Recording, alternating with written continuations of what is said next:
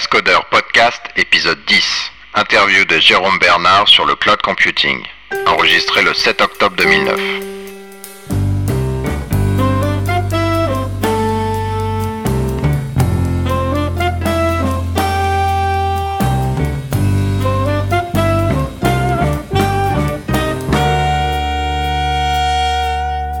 Bonjour et bienvenue à l'épisode numéro 10, si je me souviens bien, des Cast Codeurs. Et donc c'est une interview, tous les nombreux pairs sont des interviews, en tout cas jusqu'à présent.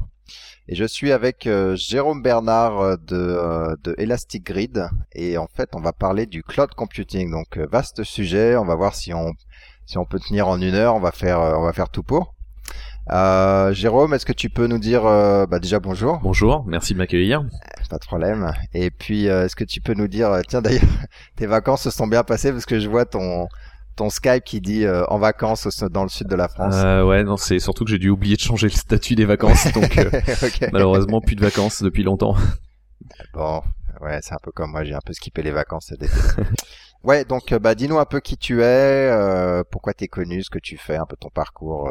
Donc moi je suis cofondateur du projet, d'une société franco-américaine qui s'appelle Elastic Grid, qui a été lancée en fait officiellement en mai l'année dernière, et à la base donc développeur Java depuis pas mal d'années, presque une dizaine d'années.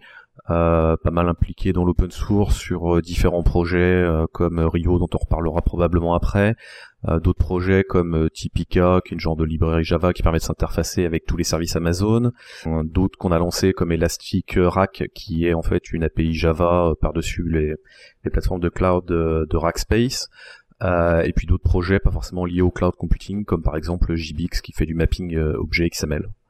Donc voilà en deux mots un petit peu mon parcours. Ce qu'on va faire, c'est qu'on va, en fait, j'ai découpé un peu en trois grandes choses, en trois grandes parties l'interview. La première, c'est, on va découvrir un peu ce que c'est le cloud et puis comment ça se positionne dans les milieux existants. Ensuite, on va se focaliser un peu sur l'utilisation du cloud, et puis après, le cloud et les développeurs. Donc, comment est-ce que ça nous affecte? D'accord. Oui, donc le cloud computing, c'est un peu à la mode. Il n'y a pas une seule, en tout cas société qui veut percer, qui met pas le mot cloud dans les press releases en ce moment.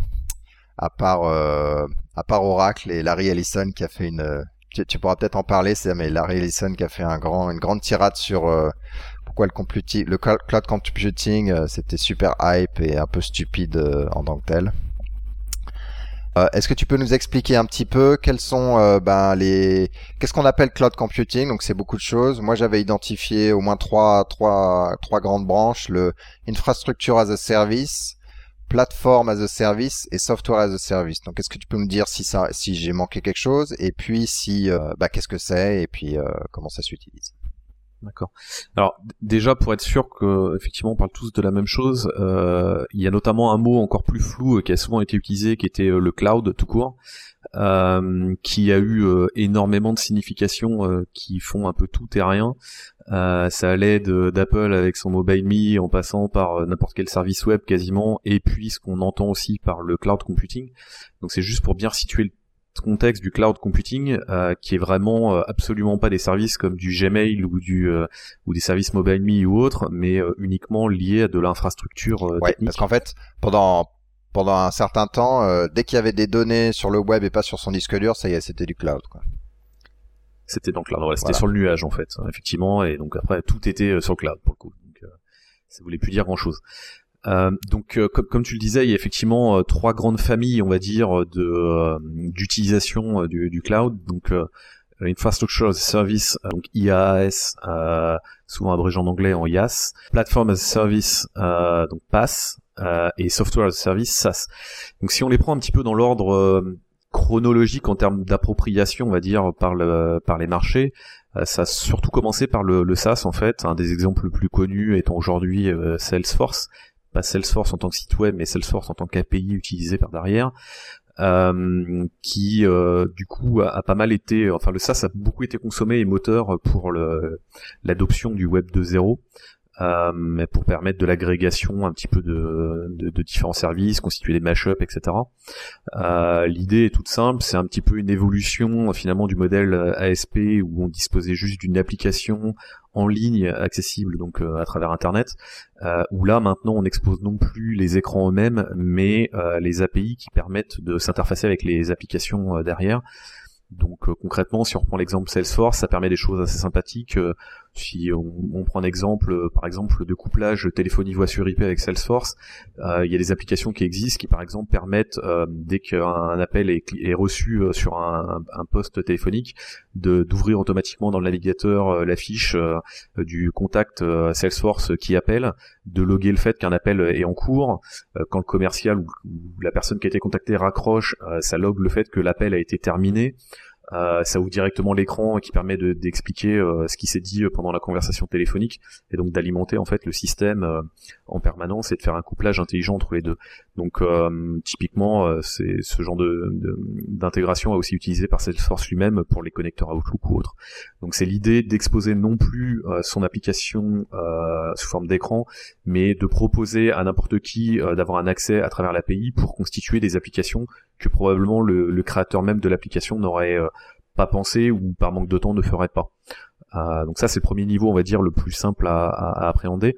Après, le deuxième qui a pris tendance, ça a été donc Infrastructure as a Service, dont l'exemple le plus connu est Amazon EC2, dont effectivement l'idée est assez simple, hein, c'est un service web. Et j'emploie bien le terme service web, web service, parce qu'il y a plusieurs manières d'appeler les services web au niveau technique, qui permettent donc de contrôler l'infrastructure allouée pour ces applications. Donc à travers du code, enfin une API en fait, on peut, sous forme programmable, démarrer, arrêter des machines, contrôler l'infrastructure réseau, etc., etc. Et puis enfin un mode pass, donc là qui a été initié peu de temps finalement après les services de type Infrastructure as a Service pour répondre à un besoin simple qui est que l'Infrastructure as a Service offre le maximum de souplesse, comme on en reparlera sûrement tout à l'heure, mais d'un autre côté demande du coup aussi de pas mal s'impliquer dans l'utilisation et de maîtriser beaucoup de choses. Et l'idée du Platform as a Service, c'est justement de proposer des services à valeur ajoutée qui simplifient l'utilisation des plateformes sous-jacentes, enfin de l'infrastructure sous-jacente plus précisément, et de s'intégrer parfois avec d'autres plateformes. Donc par exemple, aujourd'hui sur les plateformes PaaS, alors il y en a plusieurs relativement connues, il y a Salesforce lui-même qui propose en fait une plateforme qui fait de l'hébergement sur plusieurs plateformes d'infrastructure de service et donc en fait propose à travers un framework finalement de déployer son application sur le cloud. Ah, ils font pas du hosting en fait, parce que moi je croyais tu développais dans leur langage un peu particulier là et qu'ils faisaient du hosting sur leur machine à eux. Toi t'es en train de me dire c'est que tu peux héberger ça l'infra sur Amazon et quand même utiliser entre guillemets les API Salesforce, c'est ça ? Ça revient directement à ça. En fait, ils ont un genre de framework, plutôt une plateforme finalement qui est dédiée à EC2. Mais pas uniquement, hein, c'est pas la seule qui est supportée.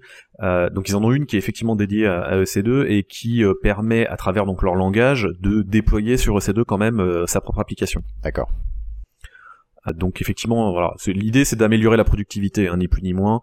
L'autre exemple le plus connu en termes de plateforme est probablement Google App Engine, qui là est clairement une plateforme et pas une infrastructure, parce que sur Google App Engine on peut finalement faire du hosting d'applications et on ne peut absolument pas faire tourner tout ce qu'on voudrait ou tout ce qu'on pourrait plutôt faire tourner de manière traditionnelle sur une machine. Donc on n'a pas d'accès bas niveau type SSH, où on n'a pas possibilité de faire tourner des démons quelconques. Donc il y a pas mal de restrictions qui sont posées puisque c'est justement une plateforme et pas une infrastructure dont on dispose. Et en 2-3 minutes, du coup, c'est quoi les deux avantages majeurs sur chaque, les deux inconvénients majeurs sur chaque, et puis le cas d'utilisation un petit peu typique, mais on a déjà parlé un peu de ça. Mais alors sur le SaaS, l'intérêt principal est tout simplement déjà d'avoir une possibilité d'interconnexion avec des applications qui avant n'étaient pas possibles en termes de réalisation. Les défauts peut-être majeurs sont que on est quand même dépendant en termes de disponibilité de sa propre application qu'on développe, donc on est quand même dépendant finalement du fournisseur avec lequel on s'intègre. Donc ça peut poser des problèmes contractuels et en tout cas d'engagement de qualité de service. Pour Infrastructure as a Service, le principal avantage, c'est comme on est complètement maître de son infrastructure, même si elle tourne pas chez nous, mais on en est quand même maître, et on décide de ce qu'on veut faire tourner en termes de ressources, des ressources plutôt qu'on veut avoir à disposition et de comment on les gère.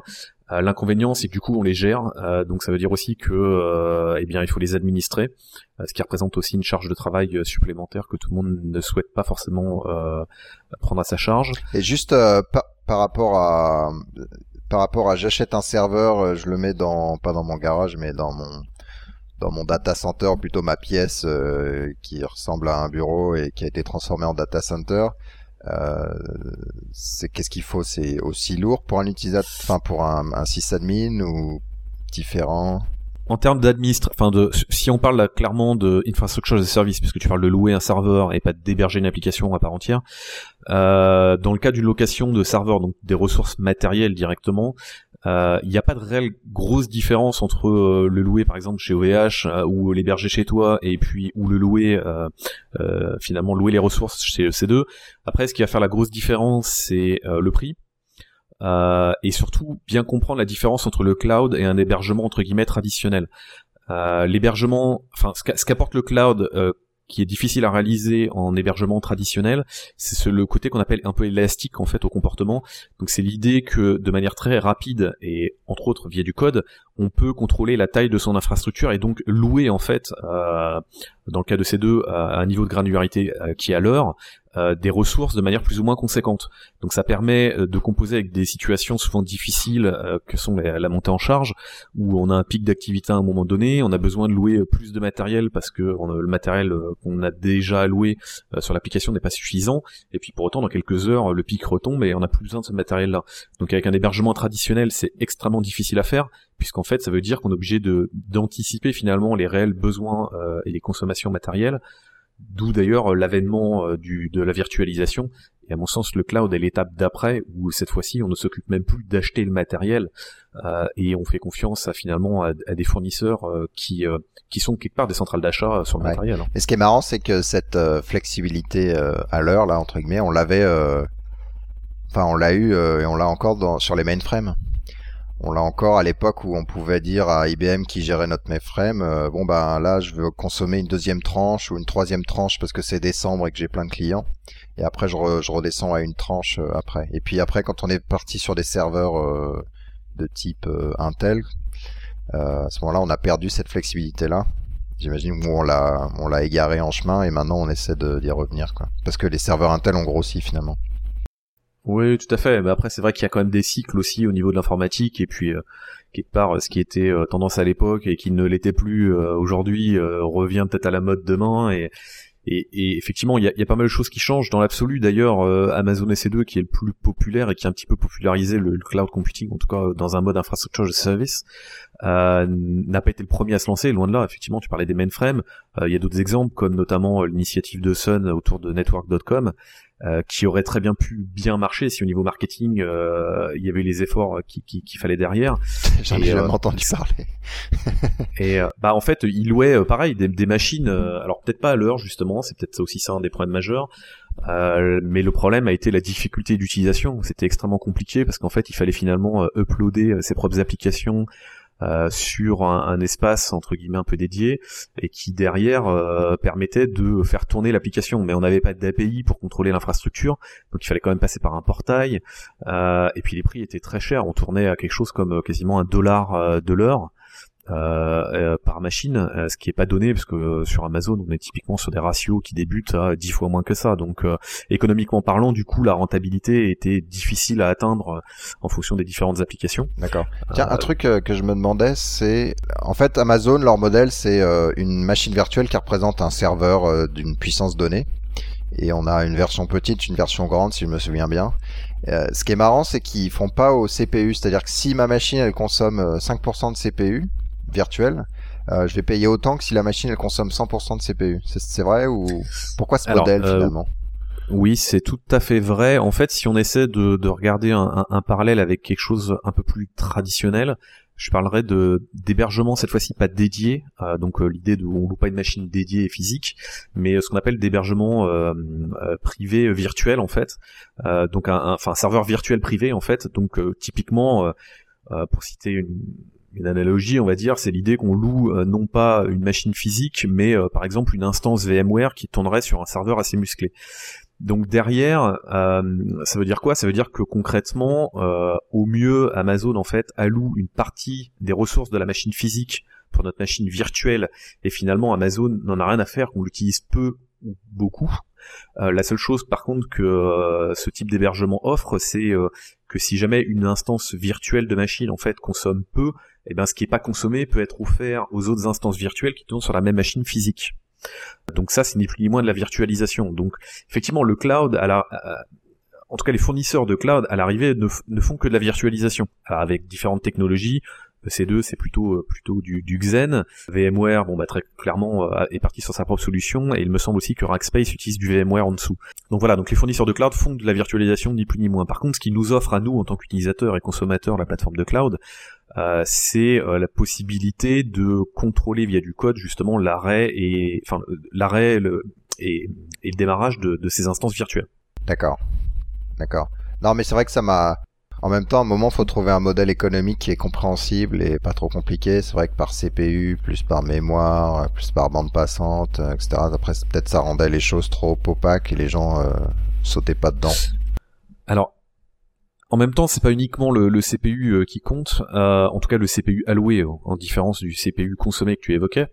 Le modèle de calcul est un peu plus, le modèle financier est un peu plus complexe que ça, puisque en fait c'est des configurations types de machines qui sont généralement louées. Donc dans le cas d'Amazon, il y en a un sacré paquet. Je crois qu'en maintenant on a 6 machines différentes. Ça joue à la fois sur les systèmes d'exploitation, donc les plus classiques étant OpenSolaris, Linux et Windows, et aussi la puissance des machines qu'il y a derrière. Et sachant que la puissance de la machine, c'est pas uniquement vis-à-vis du CPU, c'est aussi vis-à-vis de la quantité de mémoire qui lui est dédiée, vis-à-vis de la capacité de stockage locale dont elle dispose, et généralement la bande passante est quand même facturée en dehors de l'utilisation même des machines. Donc tous les critères jouent, même si c'est vrai que c'est plutôt marketé sur la puissance de la machine brute. D'accord. Et du coup, toi, tu penses que on s'y retrouve financièrement, quoi ?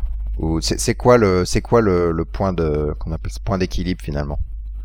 Alors ça dépend beaucoup des applications. Concrètement, si on revient à au sujet que tu évoquais tout à l'heure, entre déployer mon application chez moi ou chez un fournisseur traditionnel et en opposition à l'héberger sur le cloud, on n'aura pas de rentabilité économique sur le cloud. Concrètement, si on est dans un mode d'utilisation où la taille de l'infrastructure n'a pas vocation à bouger, en tout cas, elle sera très difficile à atteindre, et encore moins quand la taille de l'infrastructure est faible, donc autour d'un serveur concrètement. Donc ça coûte aujourd'hui beaucoup moins cher d'aller louer un serveur dédié ou même virtuel dédié que de faire du cloud. Par contre, ce qu'il faut bien comprendre, c'est ce qu'offre le cloud, qu'on ne peut pas facilement gérer avec un hébergement traditionnel, c'est le côté gestion finalement élastique de la taille de son infrastructure. Donc on paye indirectement pour ça qu'on utilise du cloud. D'accord, cool. Donc sur le fait qu'on démarre avec un serveur et puis qu'à un moment donné, en fonction de la réutilisation, de la nécessité des ressources matérielles, on fera monter ou descendre la taille de l'infrastructure en fonction de la consommation. En tout cas, c'est un petit peu ça l'idée. Donc la rentabilité, normalement, quelque part, doit être prise en compte au niveau de l'application elle-même. Et la théorie est un peu que finalement, plus on consomme des ressources, on va consommer de plus en plus de ressources parce qu'on a de plus en plus d'utilisateurs, et que plus on a d'utilisateurs, normalement, plus on fera d'argent. Donc l'idéal étant effectivement d'avoir un modèle financier calqué sur la consommation réelle de ces ressources. Mais par contre, du coup, le pass, le SaaS c'est encore autre chose, mais le pass est pas facturé comme ça du tout. C'est pour ça, j'imagine, qu'il y a autant de contraintes au niveau de Google, où effectivement la requête c'est 30 secondes et pas plus, on peut pas spinner des threads, etc. Parce qu'ils veulent contrôler le plus possible la consommation CPU par application finalement. Bien sûr. Alors l'approche est très très différente en fait dans le pass. Donc étant donné qu'on ne loue plus du matériel mais finalement un service qui est l'hébergement d'applications. On est dans des cas en plus où les applications sont finalement en hébergement entre guillemets mutualisé, même s'il y a un cloisonnement et qu'une application peut pas réellement polluer l'autre. À l'arrivée, si Google autorisait une application à faire un peu n'importe quoi sur la plateforme, ça aurait des répercussions sur les autres applications qui tournent sur les mêmes machines physiques. D'où les cloisonnements qu'a dû imposer Google et effectivement toutes les restrictions sous-jacentes. Maintenant, ces restrictions existent déjà aussi sur l'hébergement traditionnel. On peut, alors c'est plus anecdotique, mais on peut aussi finalement payer pour faire un hébergement d'application J2E sur un hébergement traditionnel, et auquel cas, pareil, on est face à certaines restrictions. Et puis quelque part, le modèle J2E à la base impose déjà aussi des restrictions, typiquement le fait de créer des threads qui interdit, etc., pour des questions de sécurité la plupart du temps. Alors certes, on peut débrayer ça, mais voilà, ça n'est finalement, dans la plupart des cas, que des bonnes pratiques, même s'il y a aussi quelques considérations à prendre en compte, parce que on peut pas vraiment considérer, dans le cas par exemple de Google App Engine, que n'importe quelle application Java peut être déployée sur la plateforme App Engine. D'accord. Et donc finalement le cloud, c'est pour quel genre de personnes? Petite boîte, grosse boîte, éditeur de logiciel, pas éditeur de logiciel. Et on va commencer par le PaaS et puis après sur le IaaS, comme tu dis. De manière générale, je pense pas finalement qu'il y ait un type d'utilisateur plus qu'un autre. Je pense que quelque part tout le monde peut consommer du cloud, qu'il soit IaaS, PaaS ou SaaS, on va dire. Alors dans le cas du Platform as a Service, il est pas forcément orienté sur une typologie d'utilisateur, mais plus sur une typologie de consommation, je dirais, qui est généralement plutôt axée autour de la... Enfin, le modèle financier est plutôt calqué en fait sur le nombre de requêtes finalement qu'il y a sur notre propre application. Donc c'est intéressant parce que financièrement parlant, notamment avec Google App Engine, jusqu'à un certain volume de requêtes, on ne paye absolument rien. Et derrière, on paye vraiment proportionnellement aux requêtes qui sont émises sur l'application. Donc le modèle est un petit peu plus classique et compréhensible, on va dire, financièrement parlant, parce que on a l'habitude de suivre les pages vues de son application ou autre, et que au niveau marketing, c'est quelque chose qui parle. Ouais, mais justement là, pourquoi moi je mettrais pas mon intranet sur Google App Engine, parce que je sais que j'ai mettons 1000 personnes, un pool de 1000 personnes, que en théorie il y en a 30 à 50 qui l'utilisent de manière tu vois, pas si active que ça, et du coup ça me coûterait zéro. Il y a quand même des freins à faire ce genre de choses. Non. Je suis pas sûr d'avoir bien compris ta question. Tu me dis que finalement t'es dans le cadre d'une application où... Bah, moi j'ai l'impression que le PaaS en fait ça fait un peu potentiellement peur aux gens et qu'ils mettraient pas leur intranet chez Google même si ça aurait du sens parce que ça mettrait ça consommerait un 1/8 de serveur en moyenne et que peut-être que quand ils font une com interne ça pique et qu'après il y a plus rien pendant le reste de la semaine. Alors, dans le cas d'App Engine, il faut bien comprendre qu'on loue absolument pas une quantité de ressources de machine, mais uniquement le fait d'héberger l'application. Donc le fait qu'elle consomme 1/8 de la machine, finalement, c'est quelque chose qui n'est même pas visible à notre niveau quand on loue les services App Engine.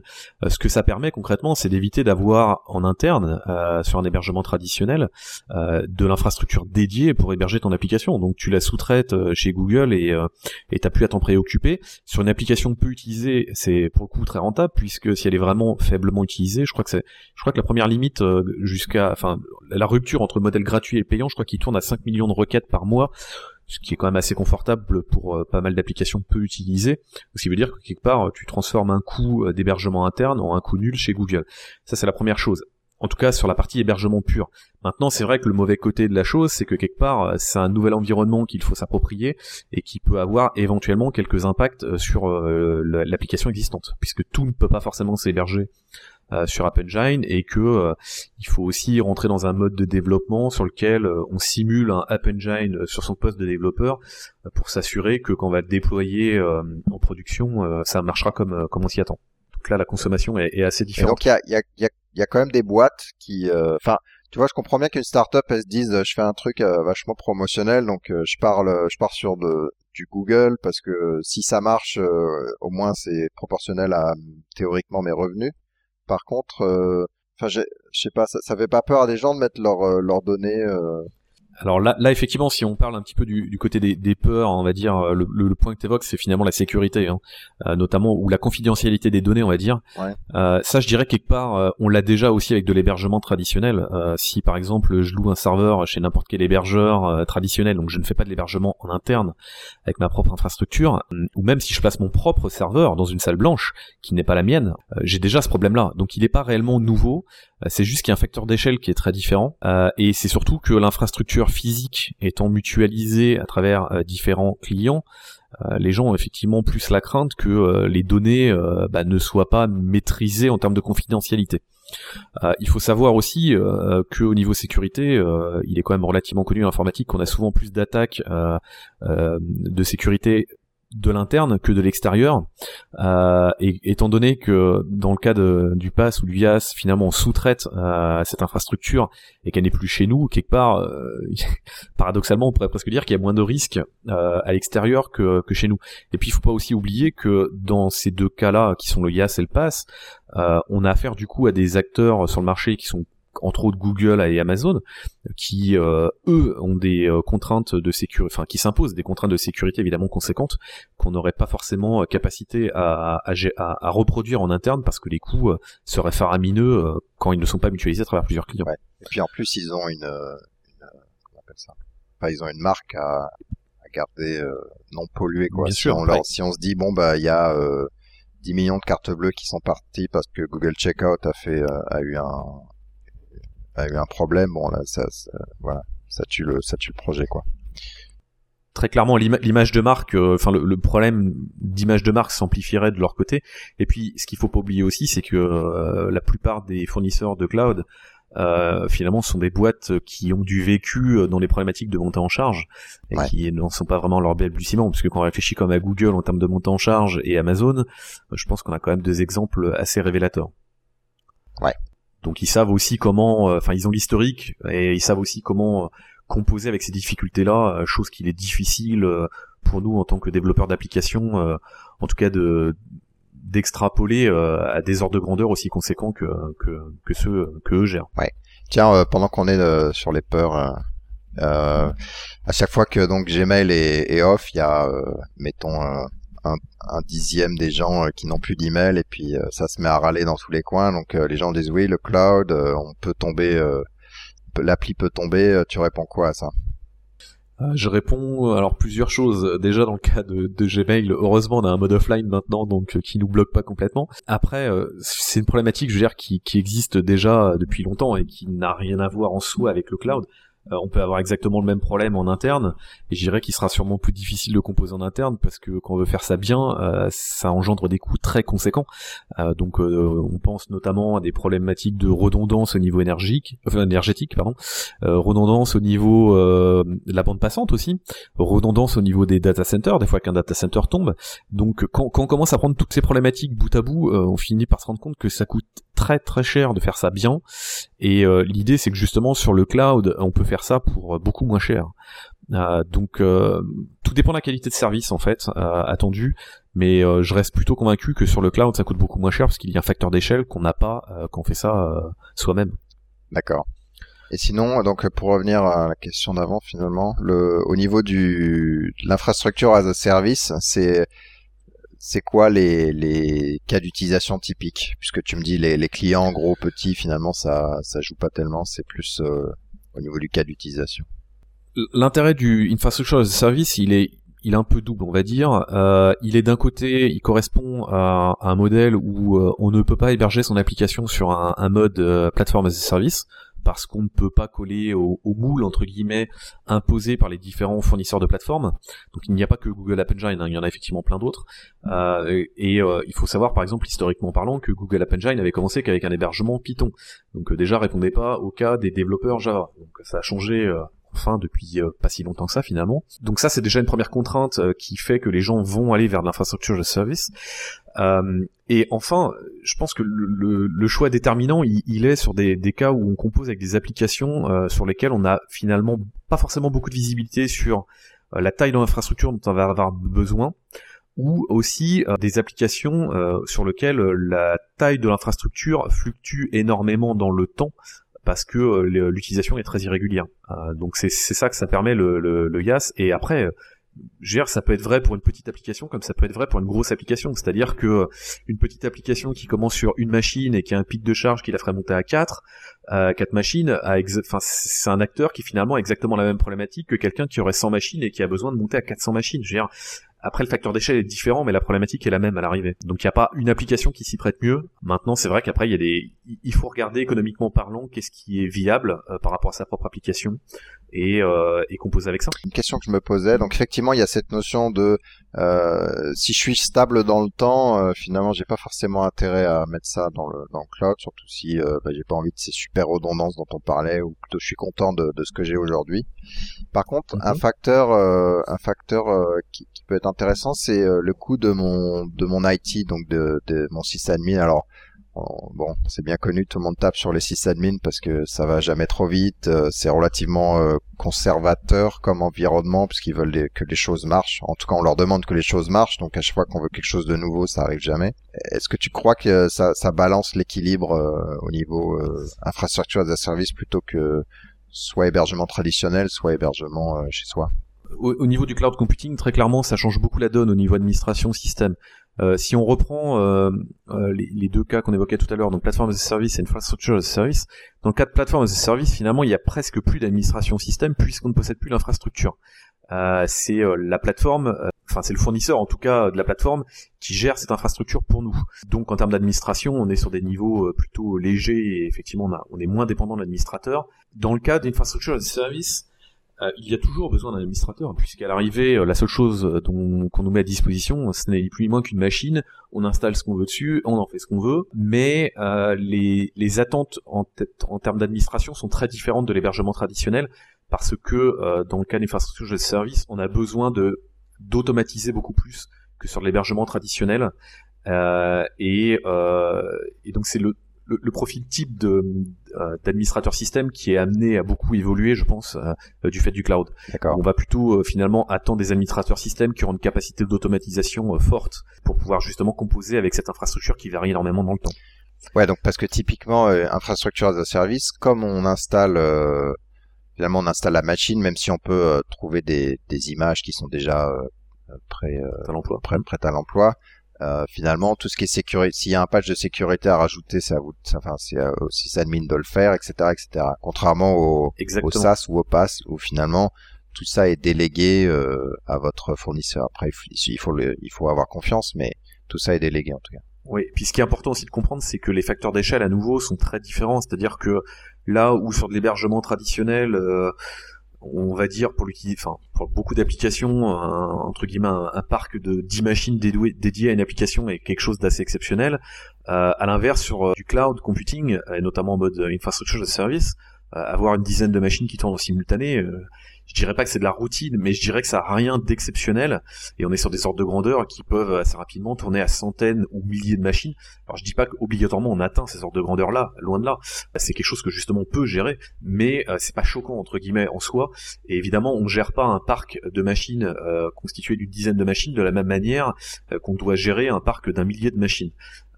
Donc les attentes à nouveau en termes d'administration système sont très très différentes. Deux choses dont je voulais parler. Le premier, c'est la standardisation, parce que là, tu es en train de dire, notamment, bon, plateforme as a service, aujourd'hui, il y a pas de, enfin, à part si la plateforme suit un standard. Alors Google, par exemple, utilise de manière relativement libre le standard Java avec un tout petit peu de I dedans. Au niveau d'infrastructure as a service, par exemple, la façon dont on crée une instance, qu'on la redémarre, qu'on la monitore, etc. Tout ça, il n'y a pas de standardisation. Alors, il y a des choses qui démarrent. Red Hat, donc moi je travaille pour JBoss, Red Hat, il a démarré un truc qui s'appelle Delta Cloud, qui cherche à standardiser un peu ces choses-là. Comment tu vois la standardisation avec cloud Alors effectivement, sur plateforme as a service, quelque part il n'y a pas de standard, ce qui est un des défauts majeurs de ce type de solution, puisque finalement une application développée pour Google App Engine ne tournera que sur Google App Engine. Donc là, on est très très fortement lié au fournisseur, enfin à l'hébergeur entre guillemets, par rapport à l'application qu'on développe, ce qui est probablement le défaut majeur de ces familles de solutions. Après, sur l'infrastructure as a service, il y a effectivement au jour d'aujourd'hui pas réellement de standards. Il y a plusieurs initiatives qui se lancent un peu partout pour essayer de créer des standards, mais finalement chaque vendeur essaie un petit peu de promouvoir son propre standard. Le marché est balbutiant, vouloir standardiser trop vite n'est pas forcément toujours une bonne chose non plus. Donc je pense que ça viendra un petit peu par les acteurs économiques présents dans tout cet écosystème. Et puis voilà, il y a des poids lourds et des mastodontes qui vont très clairement driver le marché et faire qu'on arrivera à 2 ou 3 standards peut-être dans un premier temps. Et puis tout ça sera amené à probablement à terme à se standardiser plus pour qu'effectivement la productivité s'améliore, ou en tout cas qu'on s'industrialise mieux quoi, au niveau des développements. Est-ce que c'est quoi les différences finalement ? Est-ce que c'est jusqu'aux concepts qui sont différents, ou est-ce que c'est ouais non mais lui il utilise l'API qui s'appelle Toto et l'autre il l'a renommé Titi, du coup il faut que j'adapte mes scripts plutôt que j'en ai un pour mettons Amazon et un pour Rackspace. Comment ça se passe ? Alors, il peut y avoir... alors, il y a quand même souvent pas mal de similitudes, puisqu'à l'arrivée, on loue une infrastructure. Donc, d'ailleurs, une machine, c'est une machine, ça change pas, un firewall, c'est un firewall, etc. Par contre, effectivement, la manière dont on peut y accéder et les contrôler est très, très différente d'un fournisseur à un autre, même si on arrive quand même à trouver un tronc commun entre les différents fournisseurs. Et puis, il faut surtout savoir que, fonctionnellement parlant, ils ne proposent pas du tout les mêmes types de services. C'est-à-dire que... Si je prends un exemple parlant, dans le cas d'Amazon EC2, quand on loue une machine, on a finalement cette ressource qui nous est allouée. On peut au plus démarrer d'autres machines ou en arrêter, mais on ne peut pas faire par exemple, alors que la machine tourne, la faire évoluer en termes de configuration. Alors que par exemple, chez Rackspace, c'est quelque chose qui est possible. Certains fournisseurs proposent par exemple de contrôler des firewalls ou des adresses IP virtuelles, d'autres pas. Donc, c'est pour ça qu'au jour d'aujourd'hui, il est difficilement envisageable finalement d'avoir une API ou un standard qui représente tout ça, parce que aujourd'hui les services exposés sont vraiment très différents d'une plateforme à une autre, même si effectivement il y a quand même un jeu commun de services. Donc voilà, après ça dépend beaucoup des cas d'utilisation et on se rend compte qu'il y a à la fois des standards qui essaient de se créer et en même temps aussi des API dans différents langages qui sont en train d'être créées, comme celles proposées par Elastic Grid, qui ont pour vocation justement de rendre le développeur moins dépendant de la réelle plateforme de cloud qu'il utilise pour son application. D'accord. Une espèce d'abstraction finalement.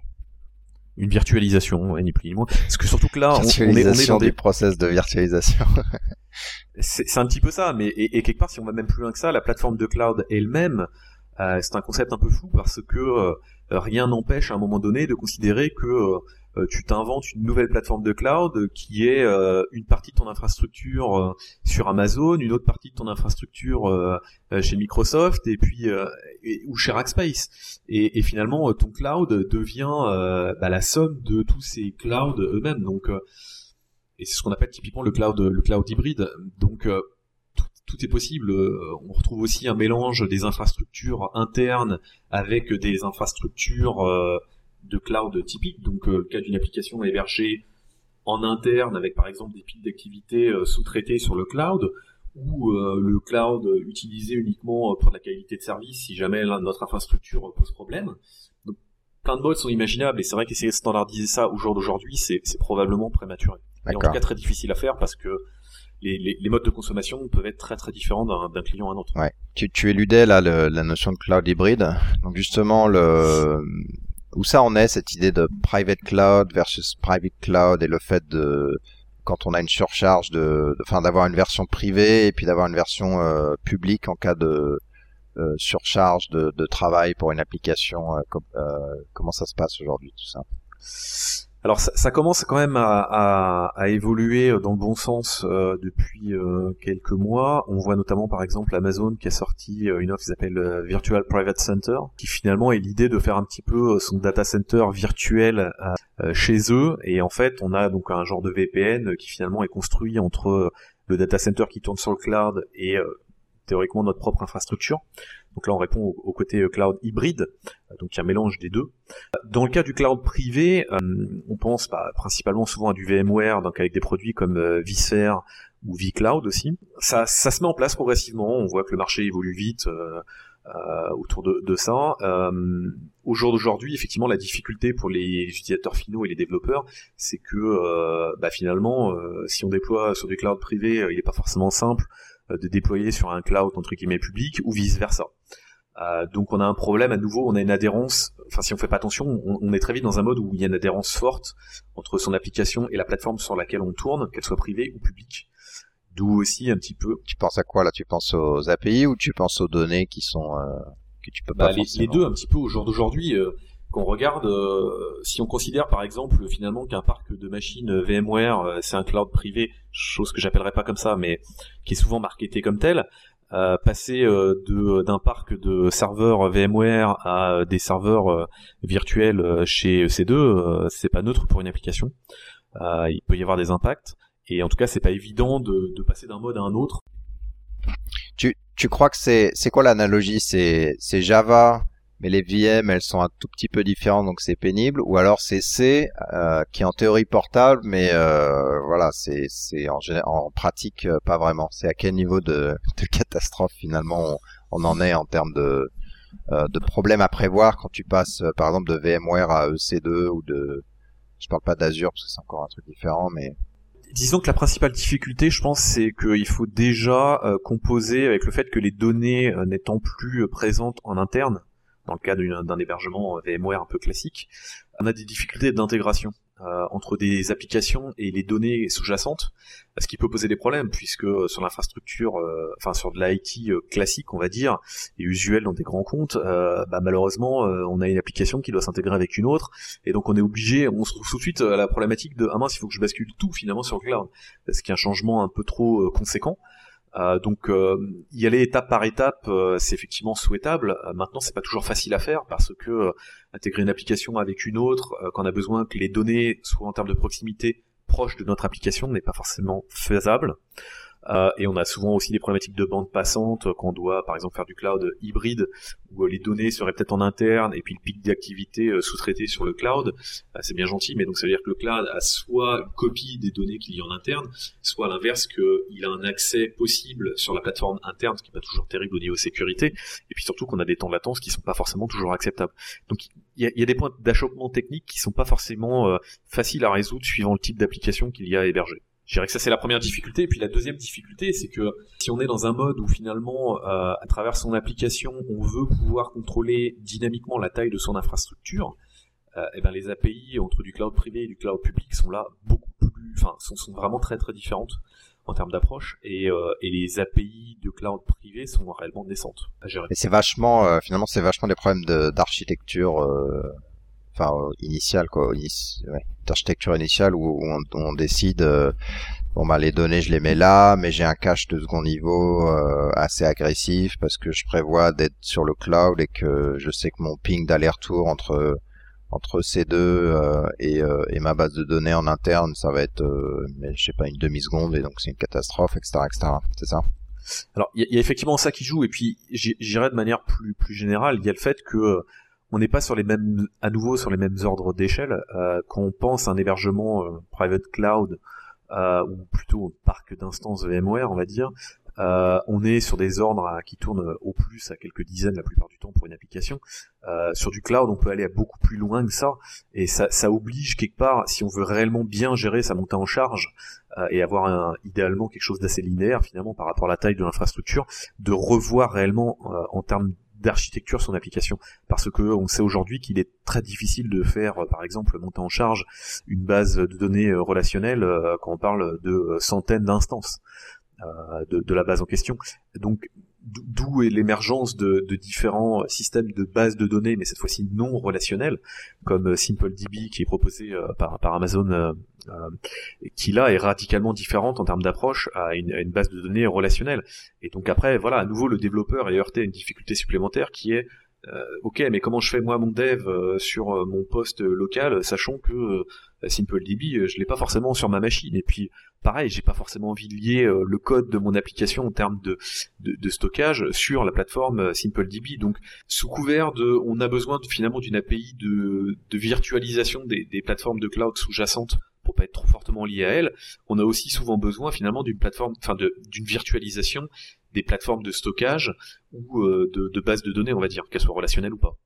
Donc effectivement, hein, une chose que tu as dit, donc il y a ces bases de données qui sont en général sans schéma et non relationnelles. Donc c'est essentiellement des hashmaps distribués, oui, si on simplifie. Mmh. Qui, alors certaines ont des capacités de requêtage, mais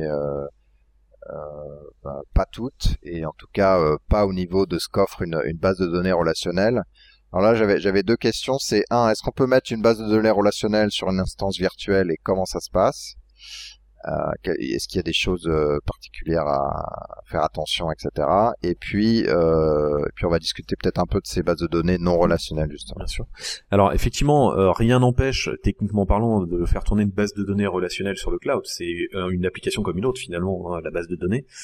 La vraie question est souvent, finalement, est-ce qu'on a capacité facilement à faire de la montée en charge sur une base de données ?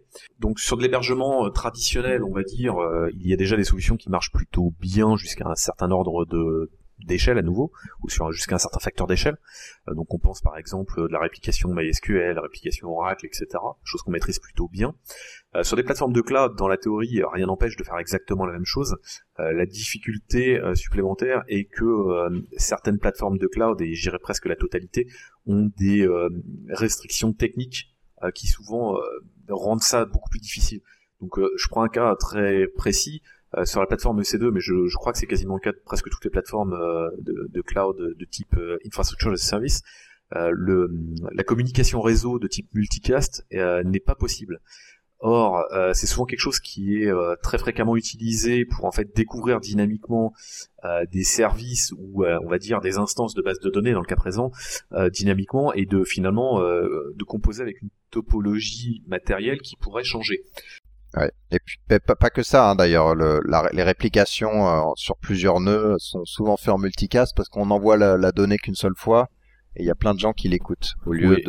D'avoir à l'envoyer à chacun des serveurs qui sont censés l'écouter, qui est effectivement une explosion. Oui, effectivement, les deux grands autres types de problèmes que pose le multicast non opérationnel, c'est, comme tu disais, les réplications de session web, par exemple, sur un serveur J2E, c'est traditionnel, qui repose souvent sur le multicast, mais aussi, je dirais par extension, presque n'importe quelle application qui utilise des frameworks tels que JGroups, ou je me souviens plus le nom, il y a un équivalent de JGroups qui existe aussi avec la plateforme GlassFish. La plupart du temps, quand on est face à une topologie qui peut être amenée à changer et qui du coup change beaucoup plus fréquemment dans le cloud, puisque les machines qu'on utilise, on va les arrêter et les démarrer en fonction de notre nécessité, ça devient plus problématique parce que finalement, si à chaque fois qu'on démarre une machine, on est obligé d'aller modifier un fichier de configuration pour dire bah voilà, il y a cette machine maintenant qui est là, ou quand on en arrête une autre d'enlever du listing une des machines, eh bien on rate un peu le côté pratique des API qui permettent d'automatiser la gestion de l'infrastructure.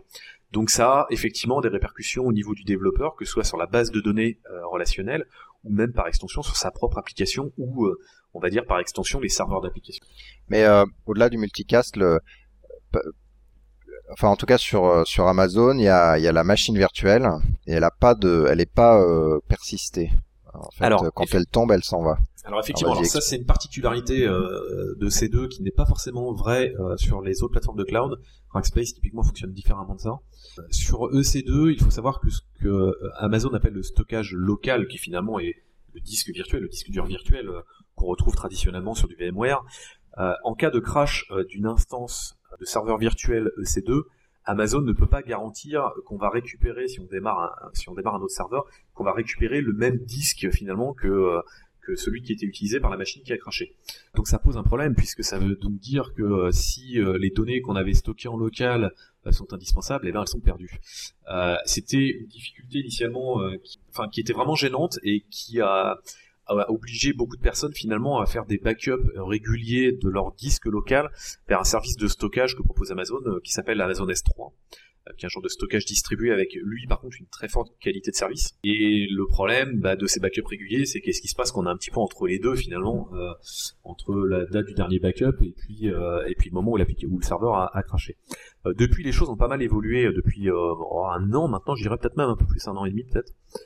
Ils ont introduit donc un nouveau service qu'on appelle Amazon EBS, donc ça veut dire en fait Elastic Block Store, c'est en fait un petit peu, si je fais un gros parallèle, c'est un peu comme un volume réseau finalement qu'on viendrait rattacher à une machine. L'intérêt étant que finalement si la machine plante, le stockage qui était sur ce genre de disque réseau virtuel est toujours opérationnel, et on peut en fait remonter entre guillemets ce lecteur réseau sur une autre machine.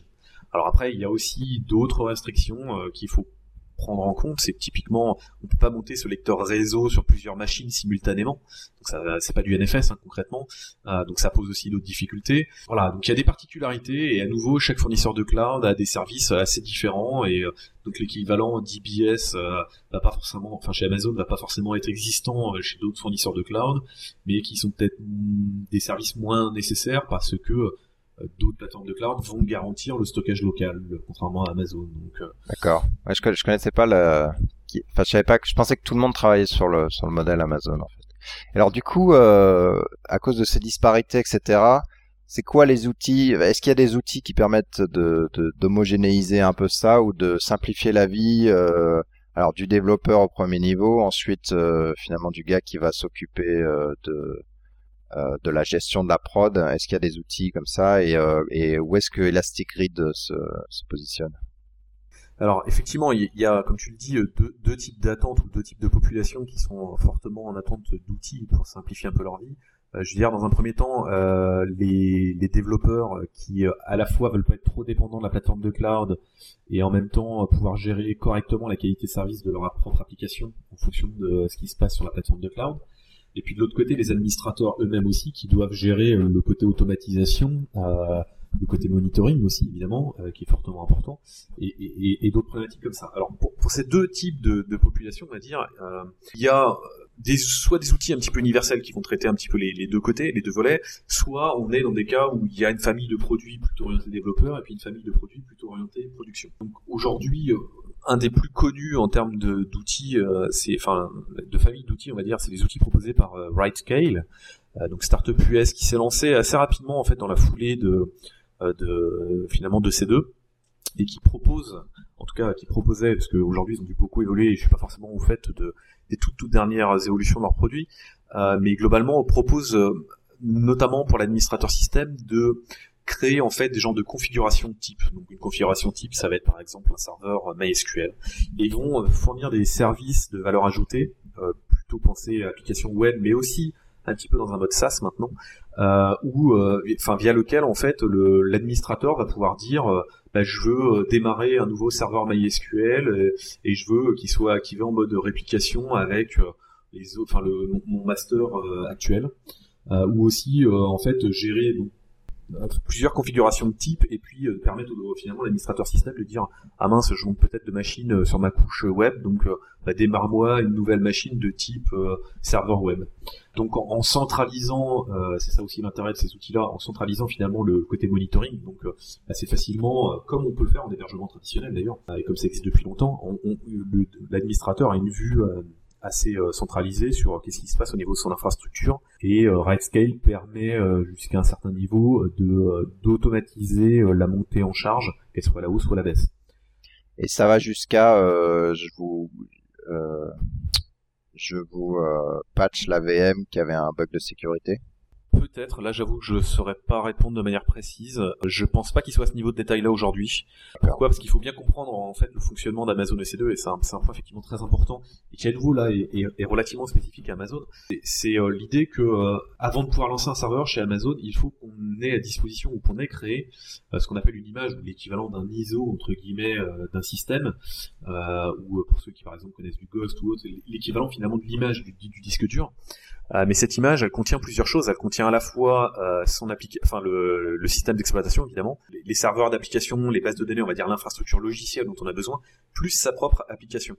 Et une des difficultés, par exemple, que rencontrent beaucoup de gens qui démarrent sur des plateformes comme EC2, c'est que à chaque fois que l'application évolue, on est obligé de recréer une image qui reflète cela, parce que on ne peut démarrer un serveur qu'à partir d'une image. Donc quand on passe d'une application qui est en mode V1 à une application qui est en V2, on est obligé de recréer une image. Recréer une image, aujourd'hui, c'est un processus relativement fastidieux. Quand on essaie d'automatiser ça au maximum, faut compter quand même au minimum une demi-heure.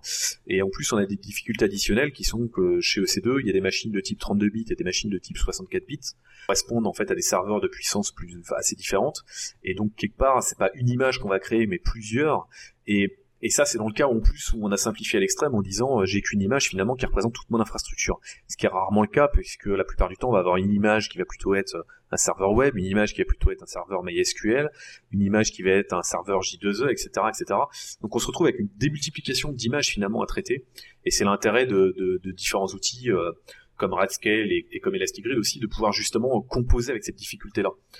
Voilà, ouais, donc effectivement, un des points qu'Elastic Grid essaie de résoudre, c'est cette difficulté de maintenance des différentes images nécessaires pour démarrer les serveurs.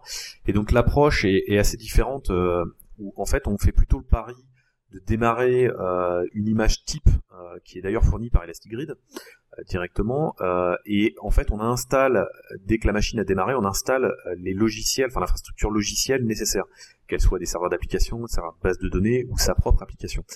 Ce qui fait que on n'a plus à gérer ce parc d'images, et surtout que dans le temps, du coup, on peut être amené, dans le cas d'Elastic Grid, à basculer une machine d'un mode serveur web à un mode serveur d'application ou à un mode serveur de base de données. D'accord. Donc vous n'avez pas jusqu'à patcher le kernel, mais par contre, ça peut dire tiens, installe MySQL, installe la VM 1.6. Et du coup, c'est stocké soit sur S3, soit sur EBS, et hop, tu reconstruis le truc en dynamique, entre guillemets, plutôt que l'avoir figé, c'est ça? Voilà, exactement, c'est un peu ça l'idée, effectivement, c'est l'idée qu'au moment où la machine démarre, on installe l'infrastructure nécessaire. C'est exactement aussi le mode de fonctionnement de RightScale. Je dirais qu'une des différences principales et peut-être la particularité d'Elastic Grid, c'est qu'on va à un niveau plus fin que la simple infrastructure logiciel, et on va vraiment jusqu'à à l'application, et quelque part même à un niveau de découpage plus fin que l'application qui serait le service. Donc c'est-à-dire que au lieu de juste raisonner sur par exemple la consommation qui est faite de notre infrastructure matérielle, ou par exemple la charge qu'il y a sur un serveur Apache, ou la charge qu'il y a sur un serveur MySQL, ou la charge qu'il y a sur un serveur Tomcat, on essaie d'aller à un niveau plus fin qui est de dire ok, c'est quoi la charge que j'ai sur un service de mon application. Et on propose, nous, de notre côté, des mécanismes d'automatisation de la montée en charge liés à ce niveau de finesse qui est bien plus conséquent. Donc au jour d'aujourd'hui, par exemple, les plateformes de cloud commencent à s'outiller sur tout ce qui est monitoring et automatisation de la montée en charge, qui sont pas évidents à traiter si on veut vraiment faire ça sans outils. Et dans le cas d'Amazon, typiquement, ils proposent via des API en fait de récupérer certaines métriques système, et aussi d'automatiser le fait que si j'utilise plus de 80% de CPU sur tel type de machine, eh bien j'ai besoin d'en démarrer par exemple une supplémentaire. Le problème, c'est que un fournisseur de cloud, par définition, lui ne voit que ce qui contrôle, donc la machine en fait. Et donc ce qui tourne à l'intérieur d'une machine, il ne le sait pas. Si on veut du coup raisonner par rapport à, je sais pas, si on a une machine qui fait à la fois tourner un MySQL et un Tomcat, et qu'on a un goulot d'étranglement sur le Tomcat, on va pas forcément vouloir réagir de la même manière que si on avait un boulot d'étranglement sur MySQL. Et ça, le fournisseur de cloud ne sera pas géré. Et il y a finalement peu d'outils aujourd'hui qui proposent cette différence dans les contrôles de la montée en charge. D'accord. D'où Elastic Grid, en fait. C'est quoi votre pricing? Vous vendez un logiciel pour construire, vous vous attachez à la machine? Alors, le pricing model, très honnêtement, évolue encore beaucoup. On se cherche encore un peu dessus. Il n'est pas figé, on va dire. On a commencé, et c'est encore le modèle qui est actif à l'heure actuelle, sur finalement un extra à payer sur l'infrastructure louée auprès du fournisseur de cloud. Donc typiquement, là où Amazon vend un certain montant une machine à l'heure, bah, nous on va prendre, en fait on va prélever un peu plus que ça à l'heure finalement, et cet extra servira à payer la valeur ajoutée qu'apporte Elastic Grid. Donc ça, c'est le on va dire business model un peu classique sur le cloud, ou qui est utilisé par Red Hat, GigaSpaces, enfin, plein de finalement d'applications sont proposées dans ce mode-là. On est en train de réfléchir à évoluer non plus sur un modèle basé à la réelle consommation à l'heure, mais plus sur la taille du parc, du cluster, on va dire, de l'application. donc avec des éditions qui seraient plus ou moins chères à fonction de la taille du cluster que finalement qu'on veut gérer au niveau d'une application, qui représente indirectement des niveaux de complexité des applications sous-jacentes.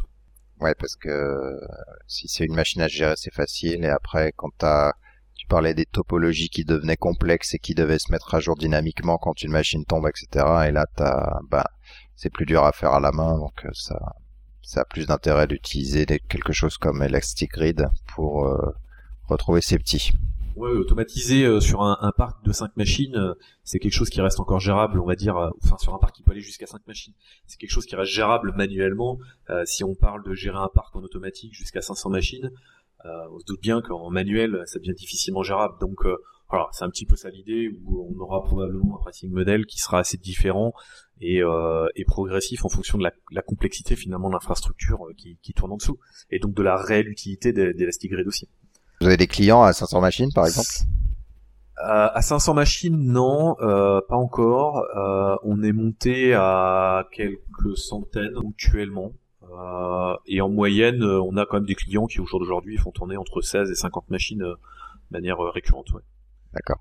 Tiens, transition énorme, là, tu m'as facilité la chose. Parce que je voulais parler de quelque chose qui est pas vraiment lié au cloud, mais qui monte un peu en puissance avec ces choses-là. C'est l'idée MapReduce et l'idée d'utiliser beaucoup de machines pendant un temps très court pour faire un calcul monstrueux et revenir avec le résultat en 1 heure au lieu de 36 heures si on fait ça sur le même serveur. Alors, ouais. Alors effectivement, là je dirais quelque part, alors MapReduce c'est une manière de faire, quelque part le cloud le permet déjà de manière intrinsèque, puisque ce qu'il faut bien comprendre dans le cloud, et c'est un message qui est très important, je répète assez souvent, c'est que finalement, là où sur un hébergement traditionnel, par exemple, pour faire tourner un batch, on aurait besoin, si on était sur une machine, de le faire tourner pendant 100 heures, si l'application est suffisamment parallélisable, en fait, louer sur le cloud une machine pendant 100 heures, ça coûte le même prix que louer 100 machines pendant 1 heure. La différence étant quand même que, évidemment, dans un cas, on a le résultat qu'on attend au bout de 100 heures, et dans l'autre cas, on l'a au bout d'1 heure. Donc ça, c'est quelque chose qui est effectivement bien à prendre en compte, qui n'est possible en termes de réalisation que dans le cloud, et pas réellement en hébergement traditionnel. Et MapReduce, finalement, c'est l'idée d'aller un peu plus loin que ça. À mon sens, quelque part, on se place dans un mode où on loue plus une machine à l'heure. Finalement, on loue plus un service par rapport à la quantité de données qu'on doit ingérer, je dirais quelque part. Et on voit notamment Amazon qui a créé une intégration avec toute la famille de produits Hadoop, donc typiquement du MapReduce Java, où ils ont fait une intégration assez poussée, et le modèle est finalement, alors évidemment indirectement lié à la consommation matérielle qui est faite par derrière, mais qui est quand même relativement proportionnel finalement au volume de données qu'on va traiter en entrée. Donc ça répond à une certaine problématique, on va dire, qu'elle soit cloud ou pas cloud, hein, quand je parle de MapReduce. Maintenant, ne s'applique pas nécessairement à tout type de famille de produits. Donc, c'est très clairement orienté batch, ou en tout cas très propice pour des batchs qui traitent de gros volumes de données, ou à défaut des applications orientées données qui ont capacité à être parallélisées, et donc du coup, on raccourcit les temps de traitement. Donc, on pense typiquement à gérer des fichiers de log, par exemple, sur des serveurs quand on en a besoin, ou en fait l'idée c'est tout simplement de décomposer finalement un ensemble de données conséquents en plusieurs petits morceaux qu'on traite chacun en parallélisé, et après on réassemble un peu les petits résultats individuels pour en faire un résultat uniforme. Mais à nouveau, MapReduce n'est qu'un moyen de répondre à cette problématique là, et loin d'être le seul, en fait, qui part répond à un pattern un peu classique qu'on appelle enfin pas en Java d'ailleurs, mais de manière universelle, le pattern master worker.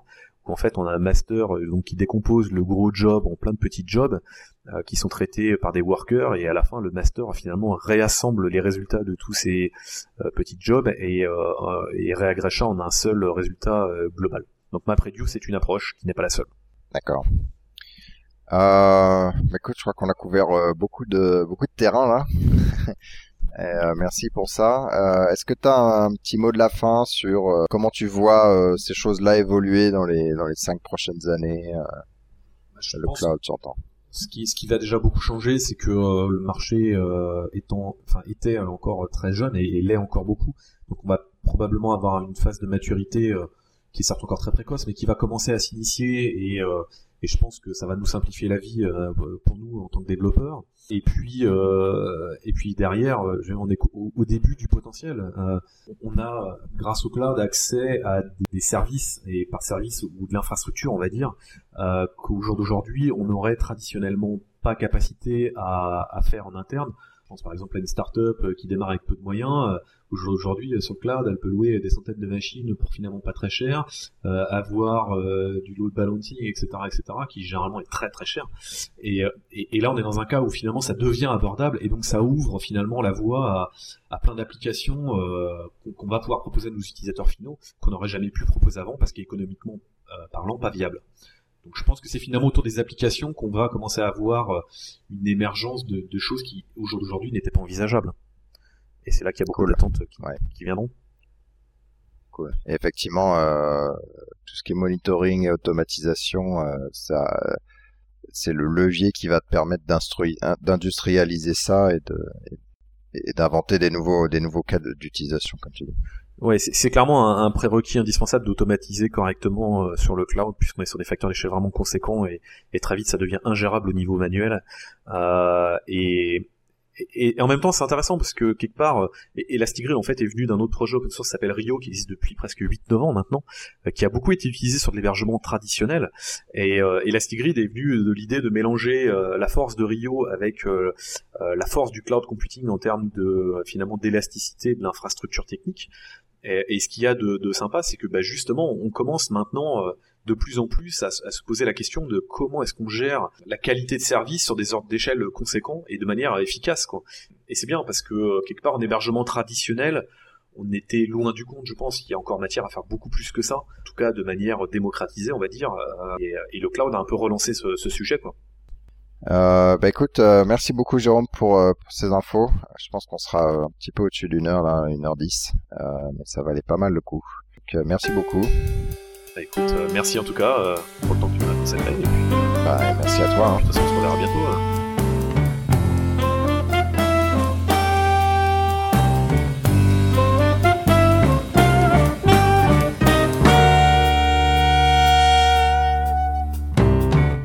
Le thème musical est le thème numéro 3, gracieusement offert par podcastthemes.com, podcastthemes.com. Le logo a été dessiné par Nicolas Martignol, alias le Touilleur Express, www.touilleur-express.fr.